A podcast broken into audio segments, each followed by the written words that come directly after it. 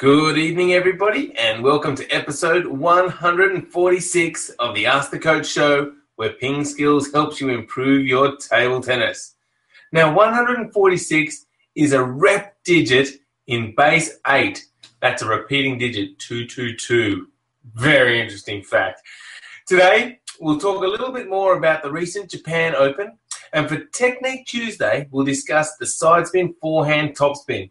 In the questions, We'll talk about transitioning between playing close and far away from the table, equipment that a club needs, and how to add a no spin serve to your repertoire. I'm Jeff Plumb, and as always, Super Coach Alois Rosario is here with me to answer your questions. Welcome, Alois. Thank you, Jeffrey. And uh, yes, very interesting fact. What number is it? 146. I'll tell you a better number. In 1936, Jeff, Gone with the Wind was published today, June 30, 1936. Gone with the what? Is that a what is that? Oh, Jeffrey. I think it's a it's a cartoon, isn't it, or something? Yes, Jeff. Cartoon. uh, excellent. All right, Alice. Let's um, let's get straight into yesterday's Ping Skills question of the day, which was, what is the best type of plastic ball you have used? Because there's been a lot of debate about these plastic balls and whether they're any good, but we've had a few people respond to this question. Yes, we have, and there were quite a few people. I'm just going to the the um, the comments now, but quite a few people said a ball, um, the Xu Shaofa ball. Um, the three star seamless. So I haven't I haven't had a chance to play with those, but uh, yeah, quite a few. So there was Rain and uh, Rory Goulding, um, Thad Birchall, um, and a few others. Regan DeMello all said that um, the Shushay Ball was good. Uh, the one that I have seen and looked really good, and I've heard some really good reports uh, about, is the Nittaku Premium Ball. Um, I've heard that uh, that is that is the best. I've got a um, Nittaku SHA 40 plus here. Um, so yeah, there's that one there. Seems quite good. The DHSs, they're okay. Um, in, in Spain, I might have said that um, they use the butterfly uh, plastic ball, and they were good. I, I, mean, I'm not sure whether Butterfly, you know, specifically specifically gave uh, the tournament um, sort of their best batches, but um, you know, spinning them, hardness, they they and they played really well. I think there were two breakages that I saw that we talked about earlier, but um, yeah, I I quite uh, quite impressed with the butterfly balls. Today I played with uh, some Joola um, plastic balls again felt good, you know, like seriously, we're not going to know the difference. Like I, I just slipped straight into it. Um, just like playing with a celluloid ball. If you hadn't told me, I wouldn't have even known. There you go. Excellent. Well, that's good to hear. It sounds like we were actually starting to make some progress with these plastic balls, and you know that'll be better for everyone. As soon as we can stop talking about it, I'll be happy. yes, indeed. All right. Well, let's move on to the Ping Skillers question of the day, which is Have you ever hit a round the net shot? So jump onto our Facebook page or um, log on to pingskills.com and click on the blog link and leave a comment. We'd love to hear you talk about whether you've hit an around the net shot. And if anyone's got some video of themselves hitting one, you might be able to upload it and uh, share it with us. Yes, love to see that. That would be awesome. Now, Alois, um, the Japan Open, as we talked about a little bit yesterday, finished, and so we had some winners of the competition. And I guess we should just talk a little bit more about the the tournament itself. Yeah, so um, yeah, didn't get much of a chance to talk about it yesterday, but yeah, Xu Xin um, was so impressive. But the, the, the guy that really impressed me from the tournament that, that came out of the woodwork for me was uh, Yoshimura, the Japanese guy. Maharu Yoshimura. And in the final, he was one all. So he took the first game 11 9 um, and had a game point in the third to go to 2 1. Had a smash like up high and just I mean he doesn't know how he missed it. I don't know how he missed it, but he missed it. And uh, and of course Xu Xin then got out of the game, won the third game 14-12 and then it's really difficult for um, Yoshimura from there, isn't it? I mean, you know, having the opportunity to win that third game, go ahead again. Um, you've just got to take those chances against uh, quality players like Xu Xin. So, but I mean, having said that, really impressive. The thing, the the shot that impressed me was he.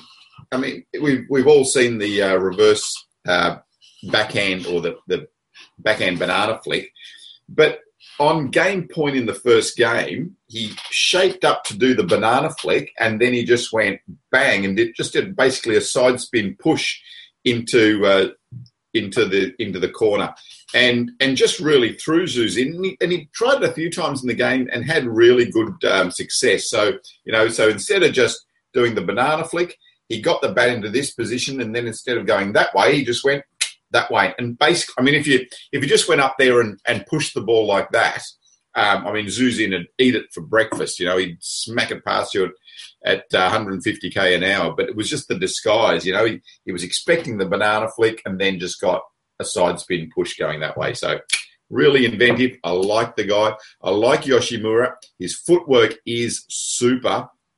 Can he make the next step? That is always the big question, isn't it? You know, I mean, it's it's good to have a breakout tournament like this, but it's the follow up. You know, to beat these the the best players in the world, to beat Xu Xin and Ma Long and those guys, you've got to be consistent at that level. Can he do that? That's yet to be seen. I was impressed, but I want to see the next tournament and the one after that. Let's see how he goes.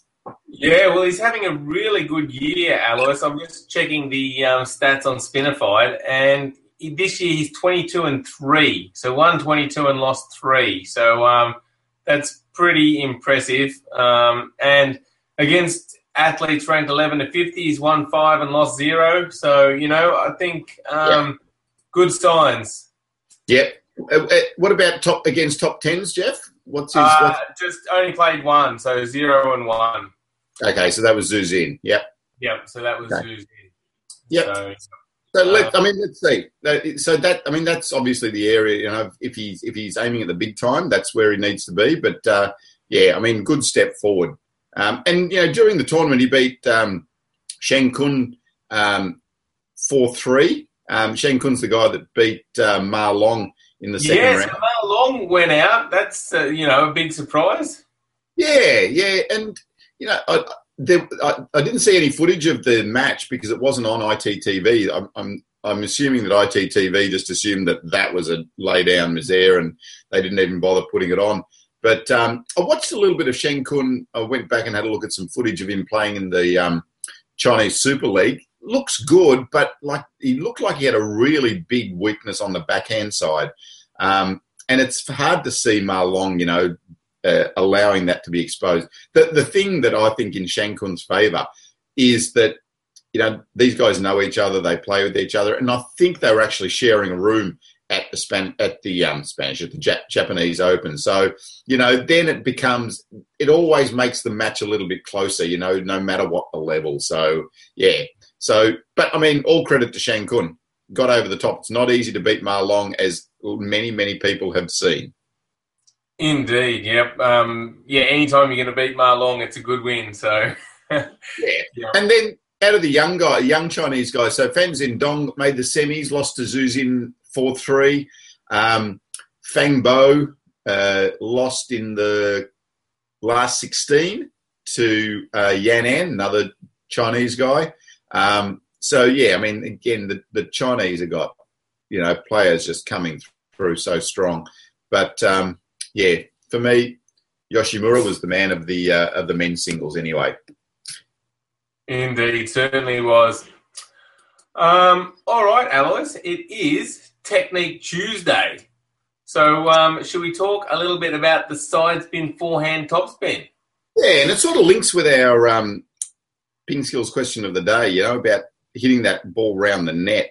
The playing with side spin helps you to uh, to hit that ball around the net it's not a shot that we like like you to use first up. You know, it's a good experimental shot that you can have a go at, have a um, have a try at, at doing. So the, the basics of the the side spin um, forehand top spin, and it just come around the side of the ball. So if you can if you can brush around the side of the ball, then you're going to start to generate that top spin. Make sure that you're not making the shot too um, too awkward though. You know, still have um, a good starting position back, still have a good finish position up here. Um, to to get that side spin, probably the easiest way is to just drop the wrist so that you're coming around the side of the ball there rather than straight across, uh, straight over the top of the ball. Um, interesting shot, lots of fun. Lots of people have a lot of um, lot of fun with it, especially in training.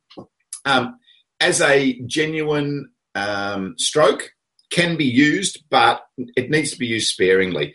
You just can't generate the same amount of speed with the side spin. Um, you need the genuine top spin to um, to get the ball going faster and still landing on the table. So yeah, good, good shot, good interesting thing, but you know, just use it in moderation. All right, I like it. So yeah, so learn the basic stroke first, then experiment with this side spin one. What do you think about using it as a tactic just to drag your opponent out wide um, in, a, in during a point? Yep, yeah, you can. You certainly can do that. So, you know, if um, if you've got the, your opponent away from the table rather than hitting straight topspin, you can do that. Um, or you can just curve the ball. If you put a little bit aside, it can drag them a little bit further out wide um, that way or the other way as well. So that that is that is something that you can think about. But for me, you know, like just hitting it straight topspin, you can hit it faster, and if you can and if you can be accurate, you, you can still get the ball out pretty wide, and you've got more speed on the ball too. Okay, all right. Well, have a, have a bit of a play around with that side spin forehand toss in next time you're in training. It's uh, yeah, good one to experiment with for a bit of fun as well as being able to use it occasionally in a game. And we've got oh. yeah, we've got a lesson on that, Jeff. So uh, we'll put a link for you.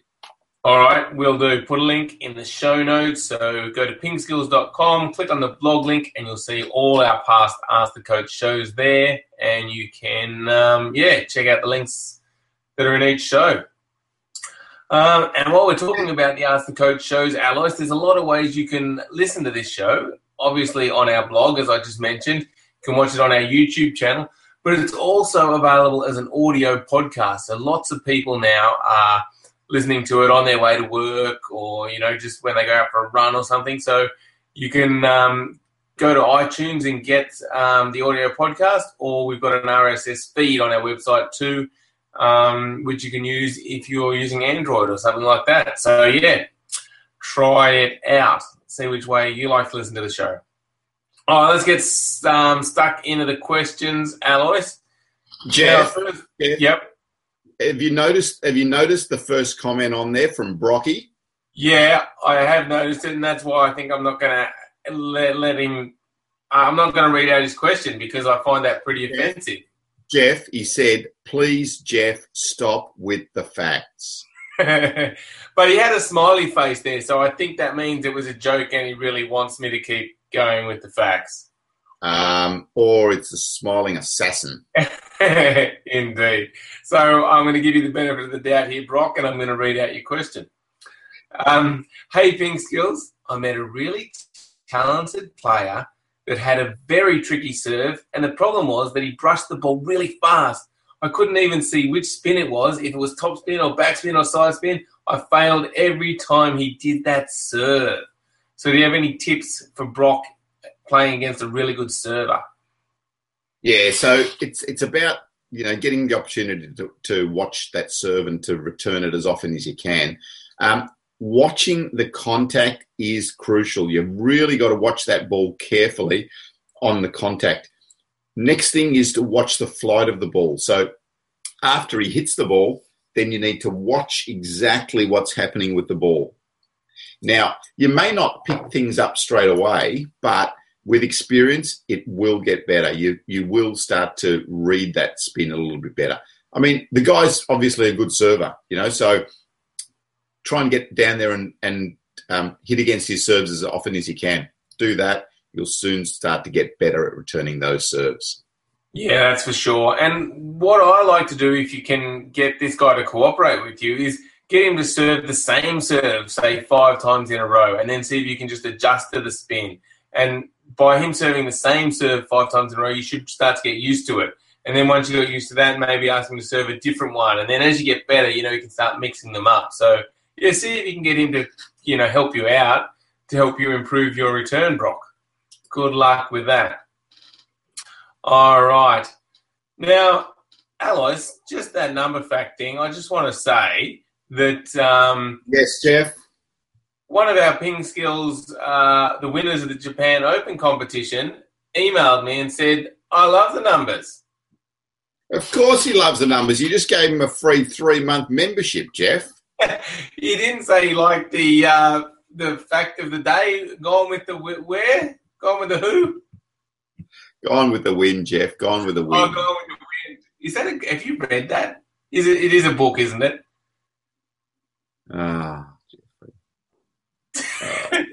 All right, let's move on to the question from Jeff, who says, I've developed a style that keeps me quite close to the table. I can often do well by keeping the ball short and waiting for the first opportunity to attack. But I also play well at like three to five feet from the table. How can I transition between the two? Yeah, um, that's a good one because it, it, it is quite difficult sometimes to be able to change that positioning from being close to the table and then being back uh, when you have to. Uh, he also he also talked in his um, in his extended question um, on the Ask the Coach page. He talked about you know what's a good way to practice that.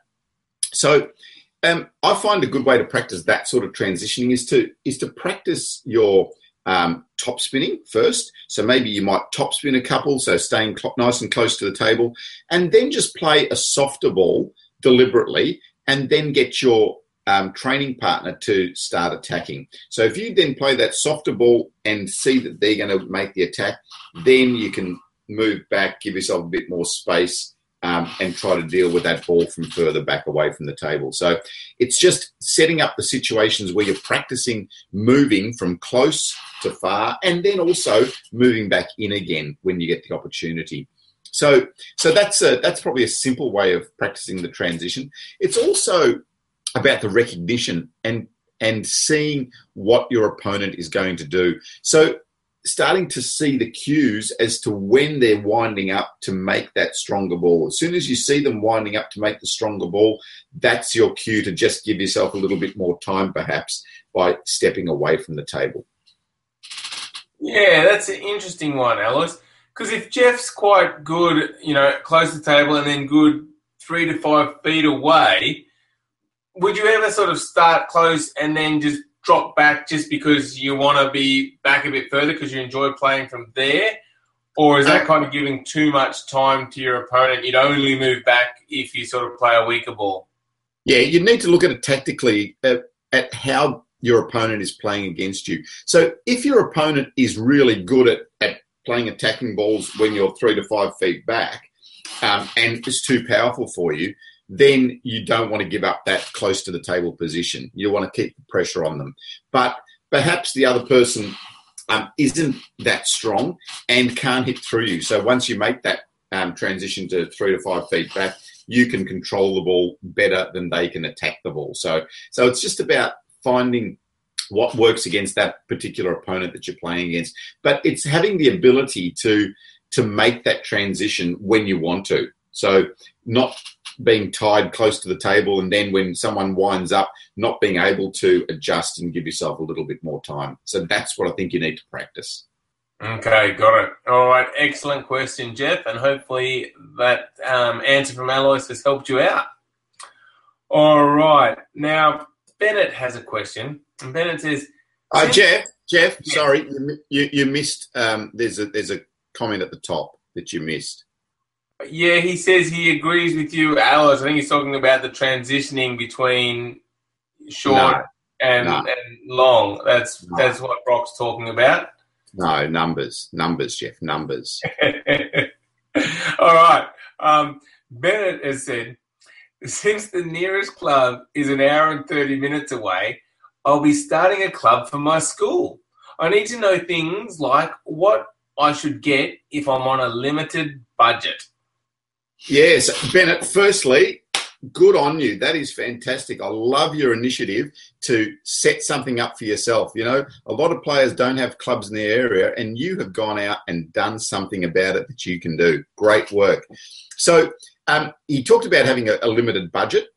So I suppose the first thing that you have to have is some tables. So look at how much you've got in your budget and just get some tables. It doesn't really matter what they are initially, um, especially at the school level. Just make sure you've got um, some tables there that the players can use. You know, and, and it, all, it always comes down to the dollars, doesn't it? I mean, if you had, you know, $50,000, you can go and buy um, some great new, um, you know, Stiga rollaway ta- tables that um, that are easy to use. Um, he's as a follow up, he's sent me some uh, a link to um, some tables that he's seen. It's it's it's important just to get something that's reasonably sturdy, especially for a school situation, um, and also that's easily portable. So something that's going to be easy to move because if you've got really heavy tables that kids are often going to have to move, or you know teachers are going to have to move um, uh, regularly, they're just going to get damaged. So make sure they're portable, make sure they're reasonably sturdy as well. Um, and that just depends on you know the particular table that you're looking at um, and the design. So that's the first thing, tables. Uh, apart from that, though, there isn't a lot. Table tennis balls are probably the the next big um, expense that you'll have. So again, don't go out and buy um, expensive table tennis balls, especially in a school situation. Go out and get some training type balls um, where you can get a whole bulk of them. Get some old celluloid balls now. You know they they're going out cheaper because everyone's transitioning to the to the uh, plastic balls. Go get a whole heap of um, celluloid training balls, and then the other um, expense you may have is just perhaps buying a few rackets um, just for uh, players to uh, play with if they don't have their own racket. So apart from that, though, there's not a lot. You know, if you've got the the uh, gymnasium space at the school, just the tables, balls, and perhaps a few rackets, and then you're away. Great initiative, Bennett. I love it. Indeed. Well done, Bennett. Good job.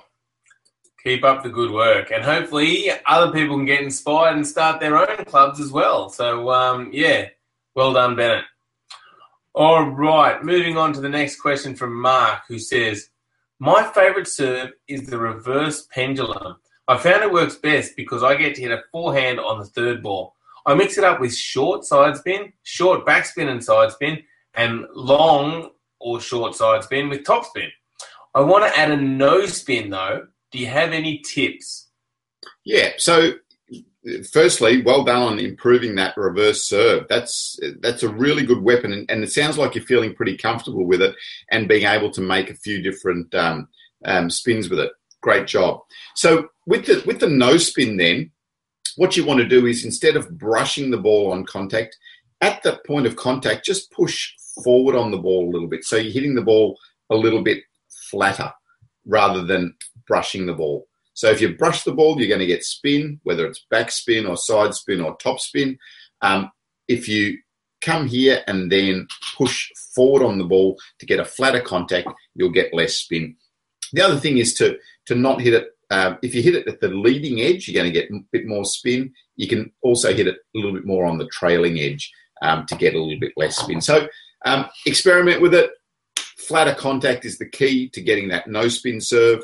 Um, but it sounds like you've got a really good feel for the reverse pendulum anyway. So I don't think it'll take you very much to to uh, to learn. Just think about a little bit flatter contact, same start position. Try and get a similar finish position. Just the contact needs to be flatter. Give it a go. Great, and I think that's going to be really effective, Alois, especially as you talked about with that same action because it's not easy to pick that up, and just a little bit of variation is going to cause a lot of problems. Yeah, and especially, I mean, if you've got all those variations already, you know, chucking in a no spin one is just the icing on the cake. Well done. Brilliant. So um, everyone can uh, always work on your serves. Just get out there and practice it at any stage.